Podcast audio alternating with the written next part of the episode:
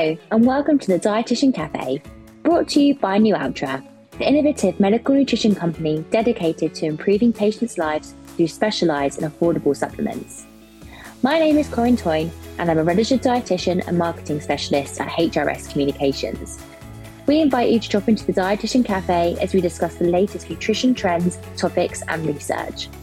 Every month, two episodes are released. One is an interview with a featured guest, and the other a debate highlighting a hot topic in the world of nutrition and dietetics. However, before I start, can I ask you a huge favour?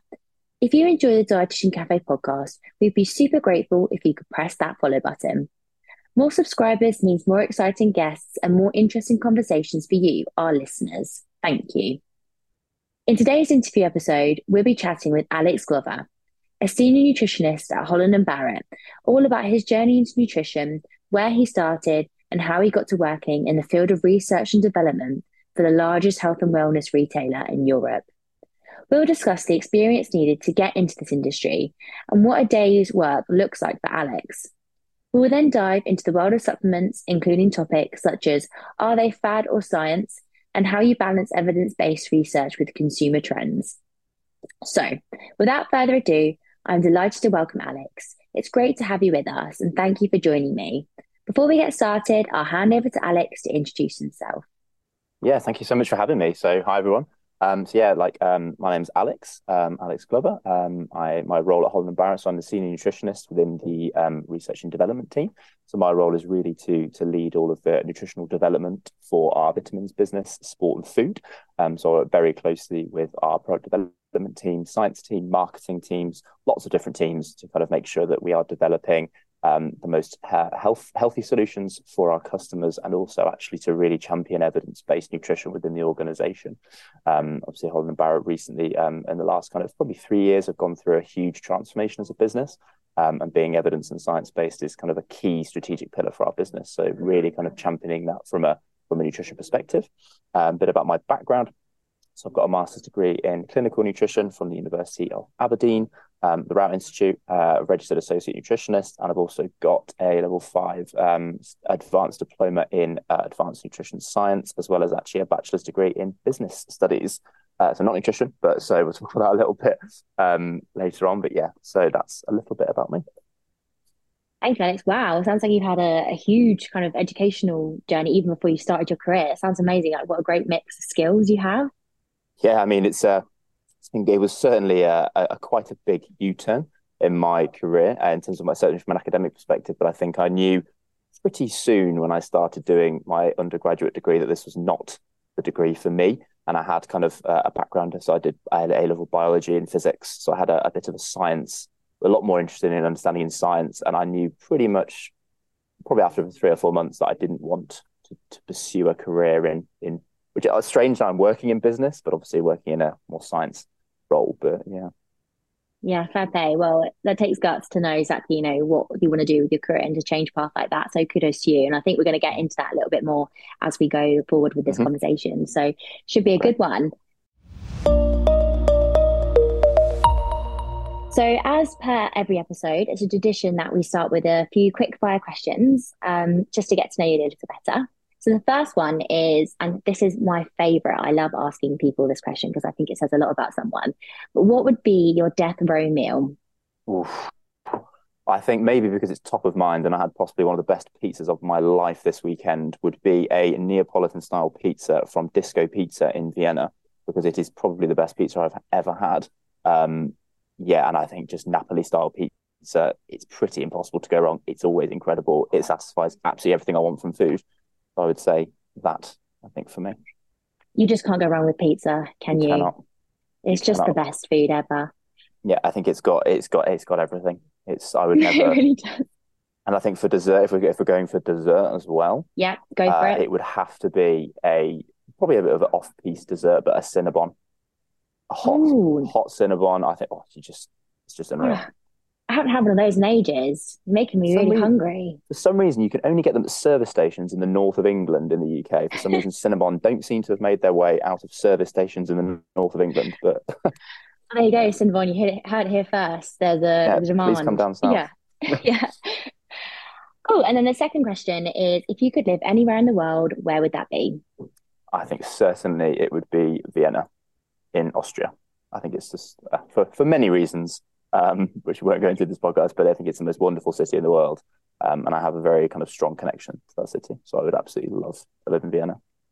Sounds lovely. I've heard actually some, I know so much someone that does live in Vienna and they say they have said how gorgeous it is. So it was yeah, it was um, voted the most livable city in the world again this year. So again, it's I'm not, wow. it's not just me who loves the city. It's it's continually uh, praised for it just being amazing in every regard. Great. So let's move on to the podcast questions, if that's okay with you. Sure. Firstly, let's start with talking about your degree. So I know we just had a little, little bit of a chat about this, but we'd really love to know kind of what made that you kind of decide to begin working at Holland and Barrett back in 2018 after mm-hmm. the degree in business studies.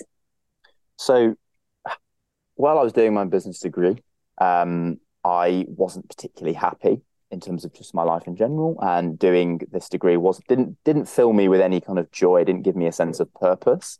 Um, and actually while i was at university studying the degree i became very very into my own health. Um, i was very very um, unwell kind of the start of university and kind of towards maybe the middle of university and i kind of went on a quite a, a big health journey. Um, and through nutrition and exercise kind of really just completely fell in love with this entire space of nutrition and wellness and uh, just seeing how it could make me better. Um, and I was like, well, this is, and I became completely, completely, I don't like the word obsessed because it has a negative connotation, but I was like, how can I make this my career? And while I was doing my um, undergraduate degree, I actually signed up for the MNU certificate, um, which is a, a, kind of nutrition. It is now an accredited nutrition accredited nutrition qualification. Um, and I was like, this is absolutely something I want to do. I had a background in in I did I'd, I'd done an A level in biology and physics, and I was like, yeah, this is absolutely something I want to do. Um, so I did that, and then finished that kind of towards the end of 2018. Um, and I started working at Holland and Barrett. I think it was probably when was when did I start working at Holland and Barrett? Probably May 2018, June 2018, as a kind of an assistant nutritionist, junior nutritionist. Um, and this, was, it was more of a role of because I'd, I'd, I'd, kind of worked in Holland and Barrett stores while I was at university, and it was more an advisory role. So talking to customers about about nutrition and kind of supporting with more of the kind of maybe social media, that kind of side of the business. Um, and as soon as I finished my MNU certificate, I knew immediately that I wanted to do a master's degree um, in nutrition. Um, and I'm very, very lucky and thankful to have studied at, at, the University of Aberdeen, which is a leading university in the UK for nutrition science. Had some, some amazing mentors, managed to publish my own research off the back of my studies. Um, still involved in academia now in terms of actively involved in publishing research. I'm currently looking to publish a study hopefully next year, another uh, research paper. But you know, for me, clinical nutrition was was was an amazing thing to study. It gave me such a an amazing um, overview and insight into the subject. Um, and I think where I studied it was was was fantastic. But that's kind of my my motivations were were several, career and personal, I suppose. Yeah. And was it being at Holland and Barrett then that made you kind of realized that a master's was the way forward? What what what is it? What was it about working at Holland and Barrett that contributed to you then going on to study? If I'm being honest, I don't think it was specifically Holland and Barrett that made me want to study. I think the the motivation was very much intrinsic, actually, to study the master. I think obviously Holland and Barrett certainly played a role as, oh, I'm working for a health organization. Having a master's is going to be really useful. But actually, I knew I wanted to do it for myself anyway. Um, but I do think, obviously, from a from a work perspective, having that master's degree is is, is imperative. Certainly to do the role I'm in, from a research perspective, having done research and worked for a, worked for you know well studied at a, a you know a, a, really influential research organization. But I think what made me want to do it was knowing that I wanted my career to be in nutrition. Whether that's a whole, I mean, I'm still at Holland and Barrett, but you know whether that's a Holland and Barrett or not, I knew nutrition or nutrition science was what I wanted to do and I knew having a master's was was critical for that. Okay, so why research? What is it about it that you love so much, and why do you, mm-hmm. you want to pursue a career in that area? So, uh, although being a registered associate nutritionist, I don't really practice as one. So I'm not a typical nutritionist. I don't really have much interest in working, you know, as a you know public health nutritionist if that makes sense so i love nuance and science and research effectively it's just what it's what gives me energy it's what, what drives me i love looking at associations and, and statistics and confounding variables and designing research questions and methodologies. And it's just what really gives me that drive is to understand specifically the reason I studied chose clinical nutrition was I want to understand what makes people sick. I want to know how we can prevent these or minimize the risk of some of these, you know, really, really important, you know, if we talk about the big four conditions that are burdening our society. And I think research is the best way to do that, my opinion. And I think it's certainly my the way my brain works, it's the best use of my skills. So that's specifically why I wanted to work in research for sure. Great. So just going back in time a little bit and thinking about when you graduated university and then getting the job with Holland and Barrett, could you tell us a little bit more about that route and how you initially started working for Holland and Barrett? Yeah, sure. So when I initially graduated, I was actually working in the store as an assistant manager. So I was just working actually in a Holland and Barrett store um, just because I'd moved back home and I was like, oh my God, I need a job. Um, and I'd, I'd, applied for the job because I thought, oh, you know, I, I really like Holland Barrett. It's kind of, and I was really in that mindset of I want to work in health and nutrition. I thought, oh, Holland Barrett's a, it's a great company to kind of start with. Um, worked in store for a short amount of time, maybe six to eight months. Um, and then the job, I saw the job come up at head office, which my manager was like, "Oh my god, like you have you have to apply for this. Like you'd be so good at this job." Like, and I was really I was hesitant to apply for it to be honest because I thought, you know, I'm not I haven't got the experience, I haven't got the knowledge, but you know, interviewed for the job, went through the interview process, interviewed really well, um, and then started at the job. Um, and yeah, that's kind of the rest is history, I suppose. Obviously, with all the studying alongside, but that's kind of the way I did it. So it was almost I wouldn't say I fell into it, but actually, I made the conscious decision. I remember I, I very distinctly remember turning down lots of graduate programs at things places like I mean I withdrew my application from Aldi for example I was on the I got to the final stages of the grad scheme at Aldi for their buying grad scheme, and I went, nope, don't want to do this. I can't see myself doing this. I, I withdrew my applications from lots of these traditional kind of businessy jobs and went, nope, I'm going to go all in with this. Whether it's you know, and it's a, it's a risk, right? I mean, Aldi was a, would have been if I got that job would have been a huge difference for me, but, but yeah. Yeah, but you you got to trust your gut, which is a yeah, I suppose exactly. you know as us dietitians nutritionists would say. Mm-hmm. Um, but yeah, right place, right time, and it sounds as though you're kind of very um, you trust your instincts, which obviously so. has paid off. So I think so. Yeah, I, I, was. I've almost never been so sure of anything in my life that this is what I wanted to do. Um, yeah. and it was a risk, but thankfully, you know, I mean, it's been very difficult. I, I've, I've doing my studying has been. I, I have lost track of the thousands of hours that I needed to because obviously I started from behind, right? I didn't do that undergraduate nutrition, so the amount of catch up I felt like I had to do was was a lot. But I think you know certainly it's it's paid off for sure, especially certainly after my master's degree. Definitely, definitely. I mean, you've got a fantastic role, so it's obviously paid off, and you clearly worked really hard. So yeah, thanks for sharing more about your journey. So, if for anyone listening who is thinking about following a similar career path, what experience do you think you know helped you, and what would you recommend in order to get you know get someone else to potentially make it into the R and D mm. industry?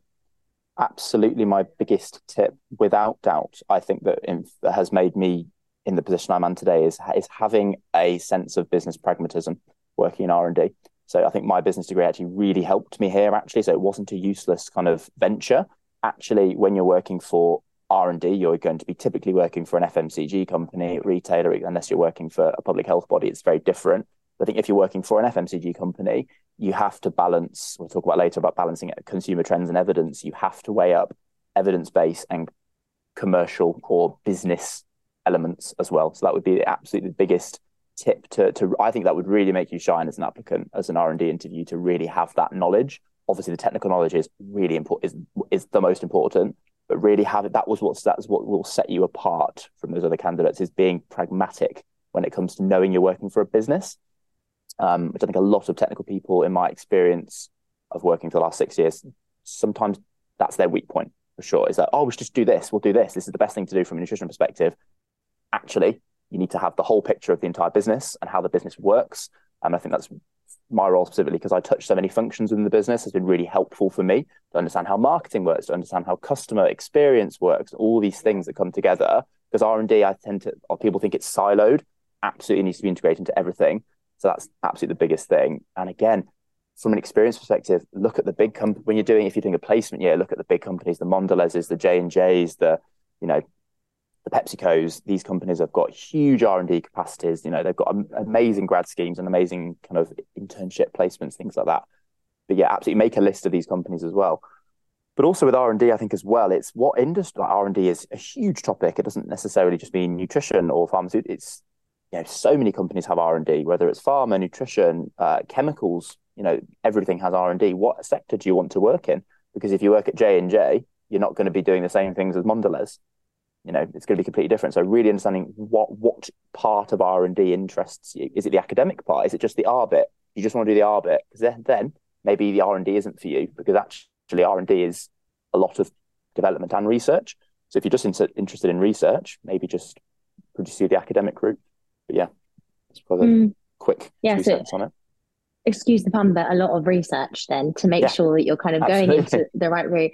And the other thing that I think, um, just reflecting on what you're saying now, is I, am a big believer in um, kind of getting another sense of or side to you when you are going into a science role. So I have experience in marketing, for example, and I have my background is dietetics, and I think that's benefited me hugely to create, you know, a, a niche and be a, a benefit to companies because you can kind of lean on both of those skills. But 100%. I think it's it's if you're because I don't have a business degree, the only way that I kind of learned was really experience. So I don't know if you agree with mm-hmm. this, but um, industry placements and mm-hmm. networking, getting work experience in any way, shape, or form is a really good way to get that commercial experience and insight. Would you agree with that?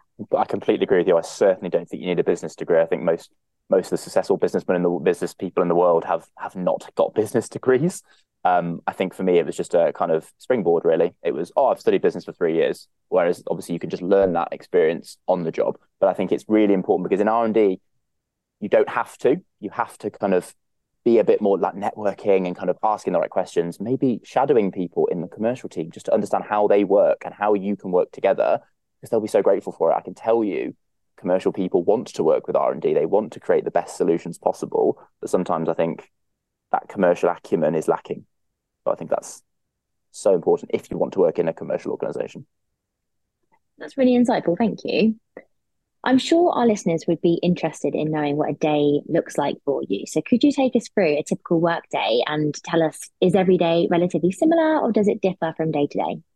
So it certainly differs from day to day i would say like because of the way the business is structured. So Tuesdays, for example, tend to be the much more collaborative days where maybe people are in the office or we have more kind of brainstorming sessions, things like that. Monday is very much focused on trade and performance because it's the start of the week. And then I try and keep Friday as free as possible, which tends to be quite difficult, but try and keep Fridays as free as possible to actually do some research. And a big thing for me that I love to do is to actually just sit and read papers. I'm currently reading, I mean, this paper was published literally when this was published, 27th of October, 2023, on the clinical impacts of omega-3 fatty acids on depressive symptoms, like a meta I love to make sure that I'm staying up to date with research, and I try and keep Fridays to do that because I think to really lead an R&D function, you need to be at the forefront of what's changing in nutrition science. Where the beauty of this science is so fast evolving; it's evolving every single day. You know, new studies come out, and I think that's really important for me is to keep time aside to keep up to date with research. Um, but for example, like Mondays, um, for example, like we're working on lots of different projects because my role is to lead development for the three main areas of the business. So food, um, the HMS, vitamins, and sport. Have various different touch points with those projects because we've got lots of different things going on in each of those three arms of the business. So making sure that we're kind of you know have the suppliers sent in the specs of the new products. What's the nutrition? Uh, what's the nutritions of these? Are they in line with our strategy? Um, is there any problems? So we're developing, you know, huge new ranges in our food category. Sure, i don't know if you've seen the kind of food relaunch that Holland and Barrett mm-hmm. have redone. So that's just phase that's one. There's phase two coming. Um, so just really in the midst of development of all these new products. So on site sometimes working with the suppliers to make sure we've got the right levels of ingredients, vitamins. Is the salt content good enough? Is this yeah, all these things. So that's kind of a an everyday thing and kind of an overview of the week in general it feels like Holland and Barrett are just constantly innovating, which is such an amazing environment to be in. I can imagine as someone who works in research I mean, and development.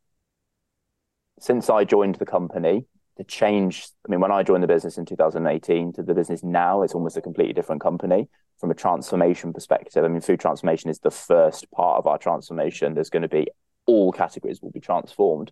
The whole business is. I mean, the whole business is being transformed, and I think it is a really exciting time to be at Holland Barrett, certainly to work at Holland Barrett, just to see the kind of all the initiatives that are going on um, and all the things that really hopefully will make a difference to people's health. I think obviously with the state of, of public health services and burden on public health services and the, the role of nutrition and, and wellness, um, I think it's going to become increasingly more important. Um, and yeah, mm-hmm. I think mm-hmm. it's, it's, it's, it's really, it's a really rewarding company actually to work for, just knowing kind of the mission statement of the business and the kind of the purpose of the organization to exist as well. Totally.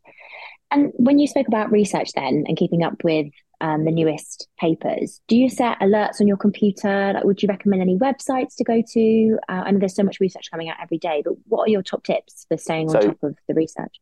Yeah, really good question. Um, because there's so many ways you can do it. I mean, I have many ways that I do it. So actually, a really good way is Twitter. Follow the researchers on Twitter. Go onto Twitter.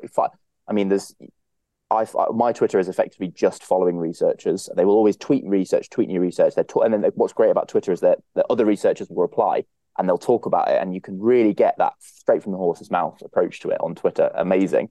Um, Google Scholar.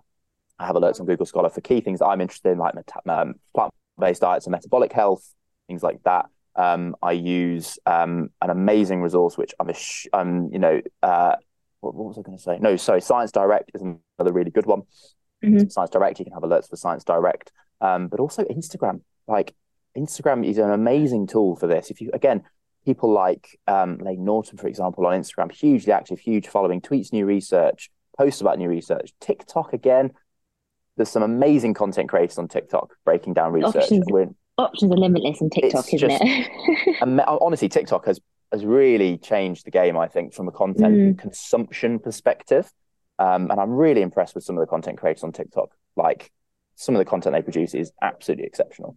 Um, mm. But yeah, and there's another another more specific to my industry would be nutraingredients.com. So that's mm-hmm. a kind of more nutritional stuff. But again, that's how I found this omega three study because they posted it this morning. I was like, oh, cool. I'll look at this. Um, Brilliant. Those are kind of the main things that I would use now. Well, that's super useful. I'm actually going to be taking some notes after mm-hmm. I listen to this episode back and making sure I okay. sign up to all of those. So thank you. Yeah, of course. So let's dive into the world of supplements. Holland and Barrett have a very large range on offer. I know you just mentioned some of the innovations in the pipeline. To what extent would you say that supplements are a key component of a healthy lifestyle? Wow, that's a really good and very important question because I think it's a very nuanced thing when you look at up on a population level. I think certainly if we if we kind of steer this conversation more towards a Western dietary pattern and a Western lifestyle, I think need is a is a is an important thing to to caveat here because actually people have different needs, right? People have different needs. Nutrition is a very personalized and, and health is a very personalized topic. I think certainly there are some supplements I would say everyone needs, vitamin D, probably being well, being top of that list. Everyone needs to take vitamin D in the winter, unless you're a penguin eating huge amounts of salmon every single day, which has its own risks.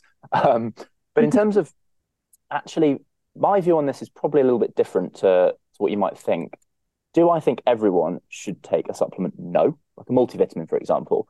But the way I would look at something like a multivitamin is insurance for your car. Actually, do you, are you confident that every single day you're eating absolutely everything you need? Because I, I mean, we've got nutrition backgrounds. I know I don't every single day. So I take a multivitamin because it's an incredibly cost effective insurance policy for me. Do you need a multivitamin to be healthy? No. And the data probably supports that because multivitamin supplementation is not really associated with health outcomes when we look at outcomes. However, when I've worked with people in the past, I think it's a good catch all recommendation. As long as it's not a super high, super high dose multivitamin, I think it's fair. Again, other supplements that I think are pretty beneficial, things like omega 3, we have one of the lowest rates of omega 3 consumption within Western Europe. Um, and we do know there's lots of evidence. I mean, just spoke earlier about omega 3. Omega 3 has mm-hmm. lots of benefits, and a lot of people don't have a particularly good omega 3 index in this country. And again, it's a cost effective, very safe supplement that's really easy to incorporate into your diet. So, yes, I think supplements are a really important aspect of maintaining a healthy lifestyle for some people because they might need to supplement things. But what I think the problem with supplements is that some people rely on them as a oh I've taken my multivit today I can just go and eat whatever I want because I've got all my vitamins I'll go and have a McDonald's. No, that's not what it's for. It's an insurance policy. It's eat your normal, healthy, balanced, varied lifestyle and have this multivitamin just to plug in any gaps. That's the way I think about it. It's plugging in gaps. It's not the bottom of the pyramid, it's the top. Would be the way That's I a really it. nice way of putting it. Yeah, I've never heard it I heard about it or put in that way before in terms of it being insurance. But yeah, yeah, I agree. I totally agree. And I, and I should say this as a dietitian, but I do try and take vitamin D every day, and um, sometimes I take multivitamins as well. You know, I think it's good, as you say, just to kind of top up, not to replace, but to top up. so. There you go. That's I love that. Top up, not replace. Really, that's yeah. that's a really that's a really nice way to sum it up. And there has been research into supplements and the benefits for our health, which I'm sure you are, you know, an expert in. But a lot of people do still consider supplements a fad. Mm-hmm. Do you think that there is enough good quality evidence to suggest that supplements are beneficial for our health? And mm-hmm. can the evidence be generalized, or are the findings specific to certain groups of the population? I think it's a, that's a, that's a brilliant question. Um, I think absolutely. When we look at certain supplements, there is really strong evidence that these are of benefit to our health. I don't think you, well, you certainly couldn't say that for all supplements because otherwise all supplements would probably be medicine. But actually, I think if we look at, I mean, we could probably use a specific example. We would talk about vitamin D and omega 3. Maybe we could look at something a little bit more off piste. So maybe something that's not an essential component of the diet. So a very popular supplement at the moment is ashwagandha, for example. So actually, when you look at the clinical research, the outcome-based data, you know, the gold standard clinical trials in ashwagandha, for which there are 30 plus, actually, we do see that there is a statistically significant effect for a variety of different health outcomes when supplementing with ashwagandha. Does that mean everybody should take it? No. But actually, for a specific group of people who have a specific health need, is there evidence to suggest that this supplement has a benefit? Yes, there actually is. But I think the, the, the key here is applying that really critical appraisal to every to every supplement because sure you know TikTok. We talk about TikTok, social media. There's a new supplement every day when you go on social media, there's a new wonder cure. But actually, how many of these stand up to the scrutiny of evidence based nutrition? Not all of them, but certainly some of them. I think another good example would be something like lycopene, for example. Lycopene, which is obviously found in things like tomatoes and watermelon. Actually, supplemental lycopene has been shown to support our skin's UV defenses and reduce the inflammatory response to UVA radiation. And as a supplement, it's I wouldn't say better to take it as a supplement, but actually you'd have to eat probably, I think it's about a kilo of tomatoes every single day to get an efficacious dose. Whereas you could take a concentrated 15 milligram supplement and he saves you eating a kilo of tomatoes. Um, so I think it's a really nuanced question, but certainly the evidence cannot be generalized as part of your question. Absolutely not. The evidence must be specific to the need of the consumer who wants to take the supplement and to the level of evidence that that supplement has. Mm-hmm. And I suppose for certain population groups, so vegans, for example, they are categorically not going to be getting enough of certain vitamins and minerals. So they there is a clinical need for them to replace, you know, what they're missing out from the diet with a supplement. And in those instances, obviously, you know, you hope the evidence is, is strong enough to to recommend certain uh, vitamins. But yeah, obviously there's certain clinical needs in some people. Yeah, completely. I think that's a great example. I think, especially with the, the kind of the more popularism of plant based diets, I think everyone probably is, I'd hope, is aware about B12, but then other things about mm. chronic like iodine is another big one that the BDA have flagged recently and, and did some really good kind of research and kind of public information about iodine. Zinc would be also be something I would flag. Calcium, you know, there's there's so many different things that you need to consider. But I think again, something I'm particularly interested at the moment from my the research I'm doing is looking at the elderly and looking at actually what other compounds can benefit. So creatine, omega three, protein timing, protein feeding. These are still like the leucine for example. So leucine is obviously one of the essential branched chain amino acids. Actually, there's some really good evidence that supplemental leucine in an elderly population can improve muscle function and reduce rates of muscle um, protein um, breakdown. The supplement. So I think absolutely there's so much fascinating research in different specific groups. Children.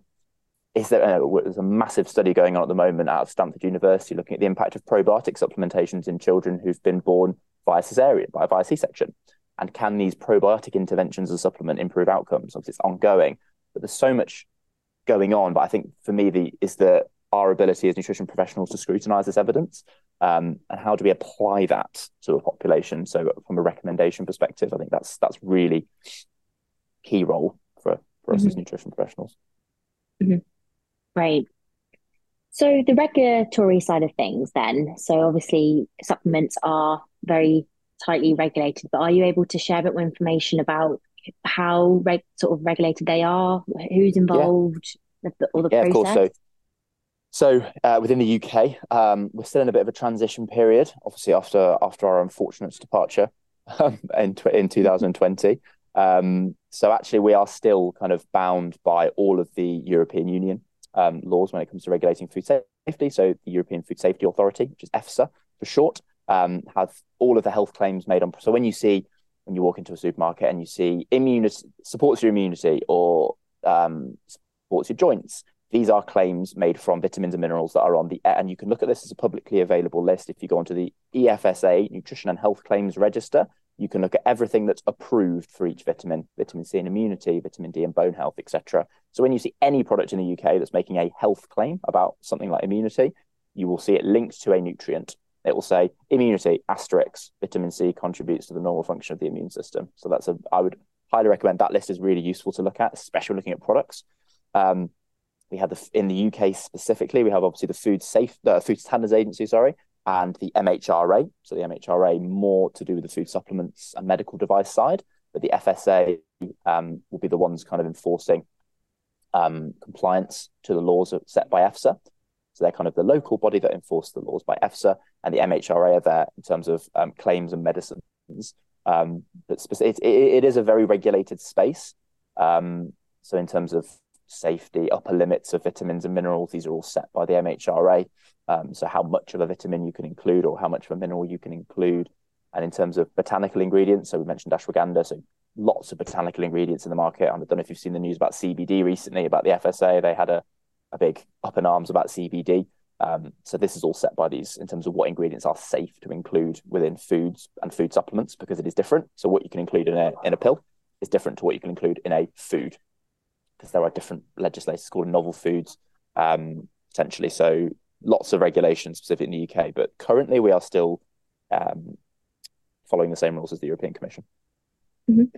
And do you have a big regulatory team at Holland and Barrett that you work with? Do you kind of consult them? Do you say you have an idea at the product development, you know, beginning stage? Would you consult them first and say, "This is our idea. What do you think?" and then try and comply with regulations and then get it approved, or how how does that process work? Yeah, so we've got an internal regulatory team, so quite a large internal regulatory function, maybe uh, eight or ten people, and then we also have an external regulatory agency as well. Just as a kind of, we like to be, we like to have the most scrutiny to our from a legal and safety perspective as a business. So we have two regulatory functions, and yeah, absolutely, the, the regulatory team will be involved from the conception of the product. We will review what claims we want to make on that product. Can we make that claims? If not, how can we make those claims? Is the product safe? Specifically, when we're looking at uh, vulnerable groups, so for products targeted for children or pregnant women, for example, um, so vulnerable populations, absolutely the regulatory team will be will be critical there. Um, but the regs team will sign off absolutely every single product that you see on our on a, on the Holland shelf has gone through at least one regulatory approval, usually two or three. Well, good to know. What do consumers need to look out for? And on top of that, what do dietitians or nutrition professionals need to be aware of when advising their patients? I think what you need to be aware of is what is right for you. There is not a catch all approach. There is not a one size solution for everything in nutrition. I think being aware of certainly is being aware of no uh, spurious claims or fads, things that have come out of nowhere. And and also, I, am a firm believer in this. If something sounds too good to be true, it probably is. Because if it was that easy, like there's, you know, you see supplements claiming to or interventions. Oh, just do this and X, or two glasses of red wine a day reduces your risk of X.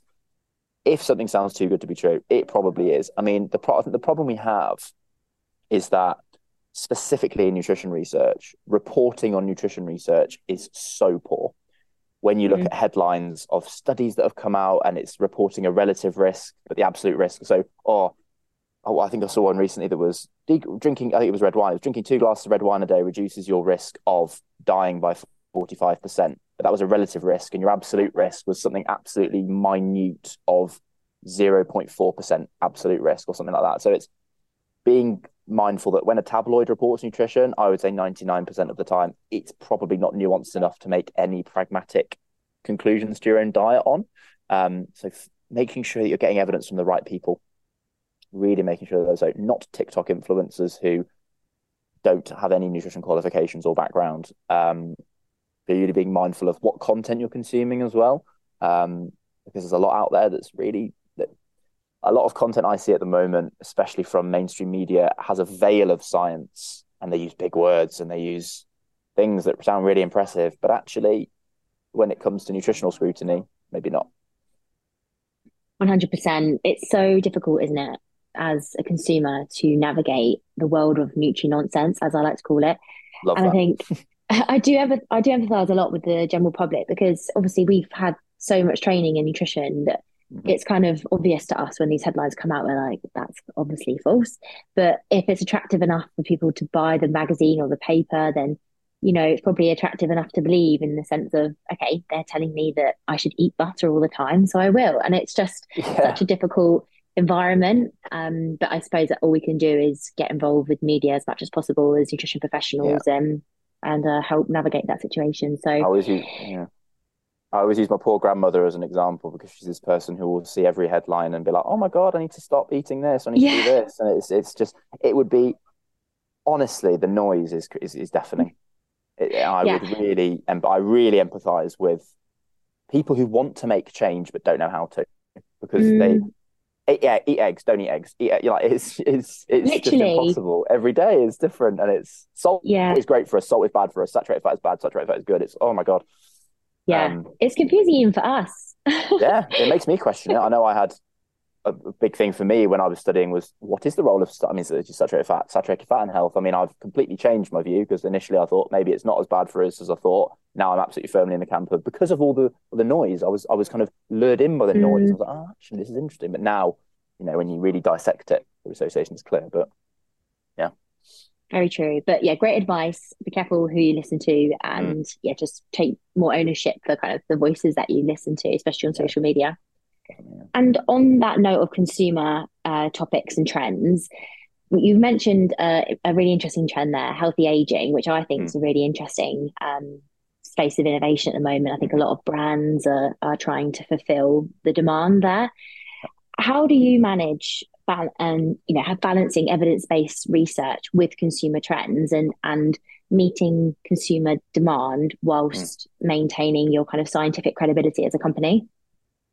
I think it's it's a really challenging um, a really challenging work stream a lot of the time actually because obviously I think consumer trends sometimes they match up with with evidence base but sometimes they don't. Um, I think it's being really really selective and careful about if you're maybe I mean for me it's at first do no harm specifically when it comes to consumer trends. If there is something that's potentially harmful that's absolutely first port of call. If it's potentially harmful supplement or a intervention absolutely no but I think for me as well is really about in, tra- in training levels of evidence within a business and how different levels of evidence say different things because you know again back to the media they might report a study that was a case control study or a rodent study or in a fruit fly. And oh my god you see this a lot with really popular supplements. The x supplement extends lifespan by 80% and it was in a yeast or a c elegans. And actually really about for me i think a big part of my role is really educating other people within the business about what is a what is a good study, what constitutes good evidence, what can we really be sure that is robust in terms of a clinically clinically I think clinically meaningful outcome is really important here because actually something can have an effect, is that going to be meaningful to a population? Um, maybe not. Um, but I think consumer trends I've, I've seen certainly in the last few years are actually thankfully moving towards that healthy aging is a huge one at the moment. I mean, long the concept of longevity and how we can live I mean, our business is literally our business's mission statement is to add healthy years to life. But I certainly think this is by far the biggest trend I'm seeing within nutrition at the moment. Um, and I'm really happy with that because there is lots of things that we can do from an evidence-based perspective to add quality years to life, um, specifically from a nutritional and exercise. And I think exercise is a really important one there as well. Um, but I think when you're saying about have we followed any consumer trends, yes, we're obviously we're a we're a consumer-led organization as well as being science-led. But I think what I really value about Holland and Barrett now is actually because the science function is so ingrained into product development and product selection that actually from a claims perspective we're really selective on product claims. So if something is a emerging trend and maybe the evidence is there but it's not robust enough then we're very we market that product in a very different way. Um, and really again a really big asset, I think, for for H and B as a business is the whole is the learning and development function. So the training the store colleagues have to go through, um, to to kind of advise customers is really is really thorough. Um, yeah, that's kind of I would say. It's really interesting take as well about your role, not just educating the consumer, but internal education, stakeholder management. That is a really good skill to have um, yep. across any corporate company. But because of your science experience, you can totally see why now your masters is is so aligned to your role because you are able to understand whether something, as you say, is actually meaningful, which it makes all the difference. So that's great to hear. Yeah, absolutely. I think it's certainly, but again, a, really because I think what frustrates commercial people about science people sometimes in a business is just saying no. For me, if I'm saying no, is giving a reason why. Right, what can we do instead, or why? It's not just being a blocker. I think sometimes other people in the business say, oh, just, they just say no because blah blah blah. But actually, he's really working with people, not against them, especially when it comes to trends, because some trends are you know, huge. I mean, you can't ignore certain trends like collagen, for example. Collagen, everything. Protein. I mean, protein's the biggest trend in nutrition from a from a food development perspective. I think I've ever seen there is protein everything now. I think you see protein. I saw protein sweets in Germany not long ago, wow. like literally a tube of Haribo that had a protein claim on it. Um, but yeah, so wow. following those trends is important. But I think certainly if you use protein as an example, why is that beneficial for the customer? Because putting more protein in something is probably for most people not going to be a bad thing. But actually, what does that mean to someone? Is consuming a protein bar better than consuming a Mars bar? it's our jobs as a, as development developers and nutrition professionals to help customers make that decision. Great. And on the note of of blockers and uh, things that may get in the way, what would you say are the biggest challenges of your role, and how do you navigate these? And the biggest challenges of my role certainly would be sometimes developing the most evidence based solution isn't the most cost effective because you want to use the best ingredients that have got the most clinical evidence and that come at the biggest cost. So actually, for me, sometimes it's about what are if we're developing a mission-based. So, we, we, when I say mission, sorry, I'm talking about immunity, joint health, uh, gut health. These are what we call missions. When we're looking at developing a solution for a mission for a customer, what are the non-negotiables? What are the the, the rocks, not pebbles? Is the kind of analogy that my my amazing manager likes to use. Rocks, not pebbles. So, what are the non-negotiables from an ingredient perspective or from an intervention perspective? What works? Um, and I think that's how you can overcome those challenges commercially from developing amazing products because, you know, we could develop the most amazing products in the world, but if a customer's going to have to pay 65, 70, stupid amounts of money for them, then they're not the best products in the world because actually, even though nutritionally they might be, customers can't afford them. So actually, for me, the biggest challenge that, or the biggest hurdle to overcome is how do you develop evidence-based, efficacious solutions to customer missions while also being attainable to people? Because they are it is quite difficult a lot of the time to do that. That's why you see a lot of supplements. People think, oh, supplements are so expensive. Sometimes price does matter, and actually, the better supplements are. Sorry, the more expensive supplements are better. Not always, but it's certainly a, a really important consideration from a development mm-hmm. perspective. Absolutely. And in a growing industry, what do you think about the future of supplements? Is there anything that you're particularly excited about or hope to work on? I think the area of nutritional supplementation is seeing, yeah, like you say, huge growth every year. I think the re- it's certainly accelerated post pandemic. Um, we've certainly seen a, a big uptake in people being more cognizant of their kind of prophylactic health, effectively using nutrition and supplements as a prophylactic um, intervention for them. Um, I think the future of supplements, I hope, on which I'm what I'm seeing, you know, I've been to trade shows this year, is actually science based and evidence based is becoming a lot more as a, I'm, I'm really hoping it is becoming a hygiene factor. So it's almost a non negotiable. If a new supplement comes into the market, if it's national, like, I don't know, collagen, then it is evidence based and it has some clinical research behind it. I think in terms of particularly excited about, we've talked about longevity a lot, but I think something I would certainly add would be the impact of the gut microbiome on health. I think certainly from my perspective as a having studied clinical nutritionist, we don't understand if the gut is a mediator or a bystander of the association of health. And I think there are some really interesting supplements from a gut health perspective, um, specifically prebiotic fibers. So looking at the impact of certain prebiotics on, I think outcomes is tricky from a gut health perspective because we don't really have a good idea about gut and outcome. But what we do know is that certain prebiotics are have an affinity for certain species and there's of bacteria within our microbiome, and there's lots of really interesting research going on with specific types of fiber and their affinity to help proliferate different species in our gut. Um, so some really cool research that I'm kind of looking into at the moment with certain types. I mean, the, the, really popular one at the moment in the food industry is inulin, You're seeing inulin. I mean, General Mills with fiber one bars. You're seeing inulin. If you look at anything with a gut health claim, probably has chicory inulin in it. But actually, for me, that's quite simplistic. It's one fiber, and yes, it has some evidence to support an effect in in stool frequency and, and bifidobacterium proliferation. But actually, what's next for gut health? I think there's loads of really cool research going on. I think finally, just one thing I'm also really excited about in terms of is is cosmetics. I know, interesting, but actually beauty from within. So actually, we we've seen a lot hmm. of in terms of the cosmetics industry about things like retinol and hyaluronic acid, but there's some really cool research going on with e- eating yourself. I, I, I hate this because it's, it's it, I hate this word, but it, this is the trend. It's eating yourself beautiful. Everyone is beautiful, but this kind of how we look after our skin from our diet. So the the role of things anthocyanins in beauty. We've mentioned lycopene. Um, there's some really collagen, huge trend. What is the role of collagen for for looking after our skin?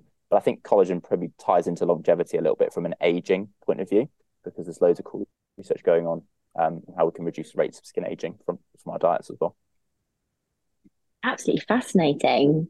Just like hearing you talk, there's just so many exciting things going on. Mm. So very exciting cool. things happening at, at Holland and Barrett. And lastly, just out of interest, what is your favourite product produced by Holland and Barrett? Oh, my favourite product by Holland and Barrett. If it's an own label product, it would. Oh, that's a really good question It's going to have to be some sort of food product because I seem to never stop eating. It's probably the new. I actually have. It's like a Blue Peter moment. Here's one I prepared earlier. I've actually got one in front of me. it's our new kind of protein mixes, savory protein oh, mixes. Nice. So they're a mix of like roasted peas uh, and fava beans. Um, no added salt. Taste amazing. Great. Just I always have one by my desk, and I think that's certainly the product I buy all the time. Sounds delicious. Thank you. Yeah, Thank you so much, Alex, for coming onto the podcast today. It was so great to discuss uh, everything about Holland and Barrett with you. Great to have you on. And a huge thank you to New Nualtra for making this podcast possible. If you enjoyed listening to today's episode, I'd love it if you shared this episode with a friend or colleague who you think would find it interesting. Our next episode of the Dietitian Cafe will be out very soon.